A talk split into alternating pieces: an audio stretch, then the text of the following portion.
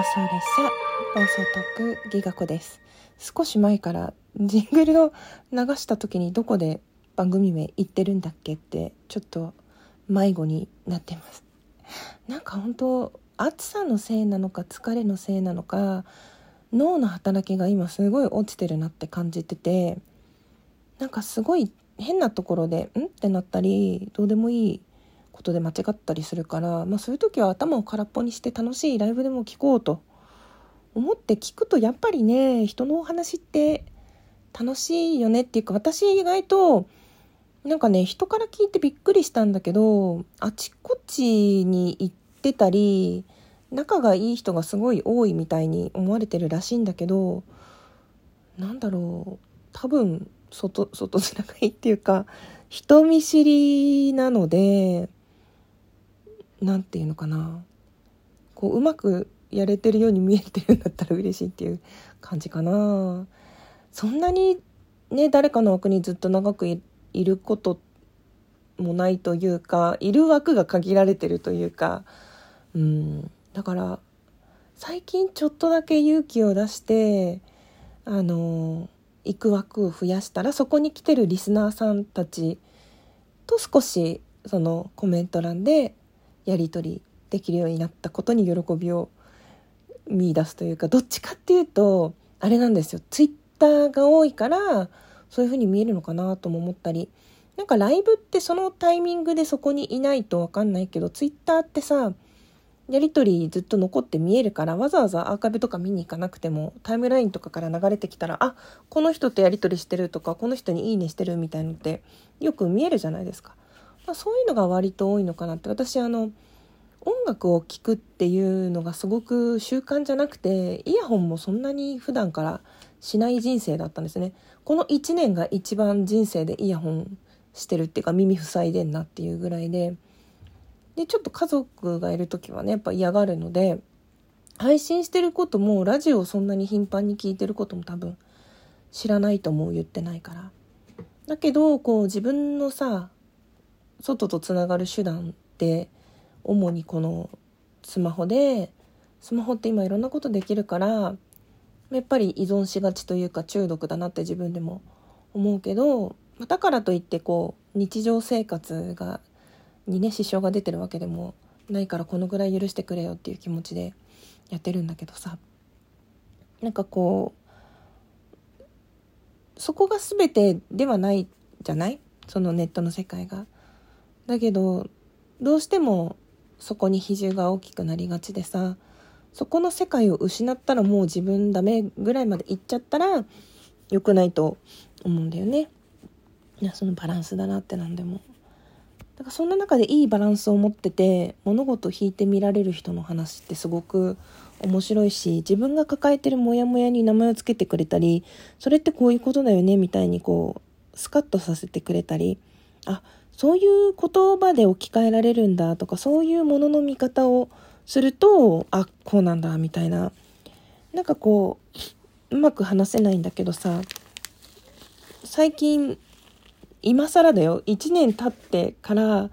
あの収録を人に聞いてもらうには みたいなさ。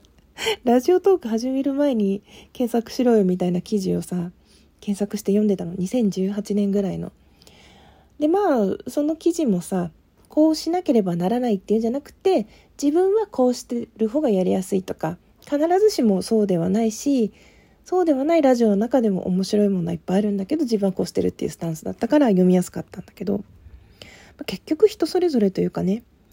うんなんかその違いがあるから面白いしいろんな考えの人がいるからその中で自分の考えと同じだったり違うからこそ面白かったり知らない世界を見せてくれたりっていうそこに魅力があるわけでなんかその一人一人を否定自分とね意見が違うからって否定するわけじゃなくってそこから見つける宝探しみたいな喜びがあると思うんだよね。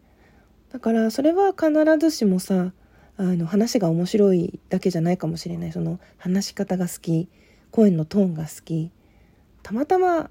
なんか流してたら再生されちゃったとかね。そういうことであってさ、うん、その推しと言っていいかはわからないけど聞きたい人を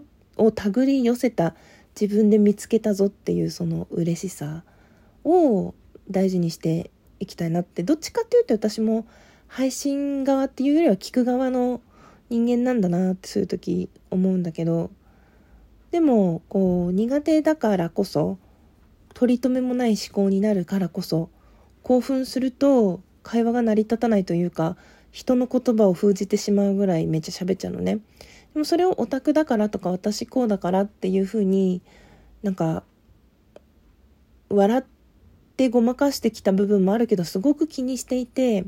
家族とかにはすごい言われるのまたなってるよとかうんなんかその度に落ち込むけどだからこそその特性が活かせたり仕事では評価される部分もあったり声の大きさとかもね行く場所によってはうるさいって言われるけど別のところではありがとうになるというかそこの自分を必要とする場所を自分で見つけられるかってなるとラジオトークだとそれはさ自分の配信のスタイルが自分に合ってるかどうかっていうのがまず一つとそれが自分のそのこういう何でもない日々の語りを共感してくれたり楽しいなって思ってくれたりなんかいい時間潰しだなって思ってもらえる人に届くかどうかっていうそこってすごい運みたいなもんだなって思って。まあそんな私でもコツコツコツコツ続けてきたからさうんと自分の最初の目標以上のフォロワー数はいただいていてまあでも誰が聞いてるんだろうとかそこは分かんなくって再生回数だけ見ると数字じゃない？それは同じ人が一人の人がその回数再生してるかもしれなくって全然わかんないんだけどそれでも時々なんかリアクションが来たりなんかこういうふうに思いましたってお便りが来たり全然関係ないところで話をしていてライブのコラボとかで急にあの話がこうでしたねなんて自分ですらこう収録したことを忘れているようなことを言ってもらえた時とかあとは最新のものじゃなくて結構遡って昔の配信とかねタグで飛んでくれたのかたまたまなのかわからないけどその遠くから海に流れ着いたこうボトルの手紙みたいな感じで聞いてますよってどこかの誰かがそういう反応してくれるそういうささやかなつながりにすごい喜びを感じる日々でございます。だから増やしたいなとも思うけどその今ある数字ってゼロじゃないからそれがね嬉しいというかそこの反応してくれるところが多い話の方向でいけばいいのかなって思うからちょっと自分でなんかリストアップしてみようかな。割ともうね、500ぐらい収録上げてんのかな。だけどちょっと分析してみたいなって思います。誰かのことを語る収録の方がいいかな。なんかその、なんていうの？いいかなっていうか反応がいい。誰かのハッシュタグ企画とか、あとは声のソムリエでも、やっぱりね、人気の配信者の方とか、自分だけの力ではない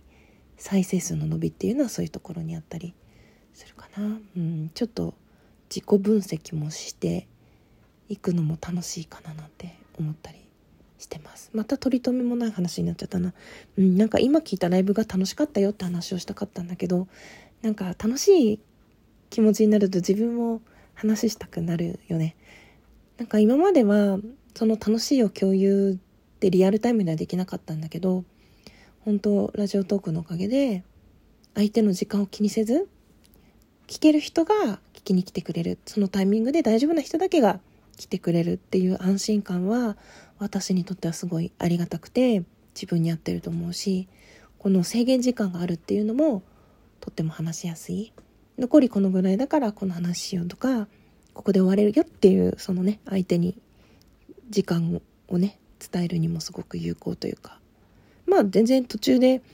なんか出て行ってもらっても乗車下車を乗り換え52って言ってるからいいんだけどやっぱ最後まで聞こうって思ってくれてる人が一人でもいるとあと残り何分って出る方が自分にとっては心地いい。うん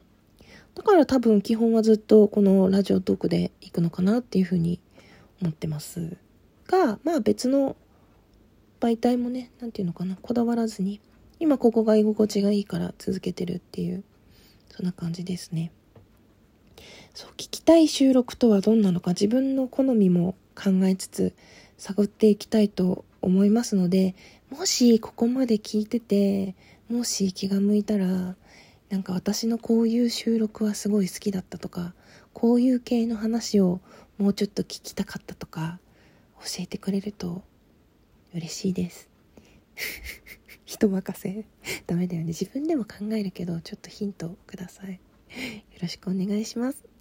それでは最後まで聞いてくださってどうもありがとうございました。りかこでした。今日すごい眠いんだよね。雨だからかな。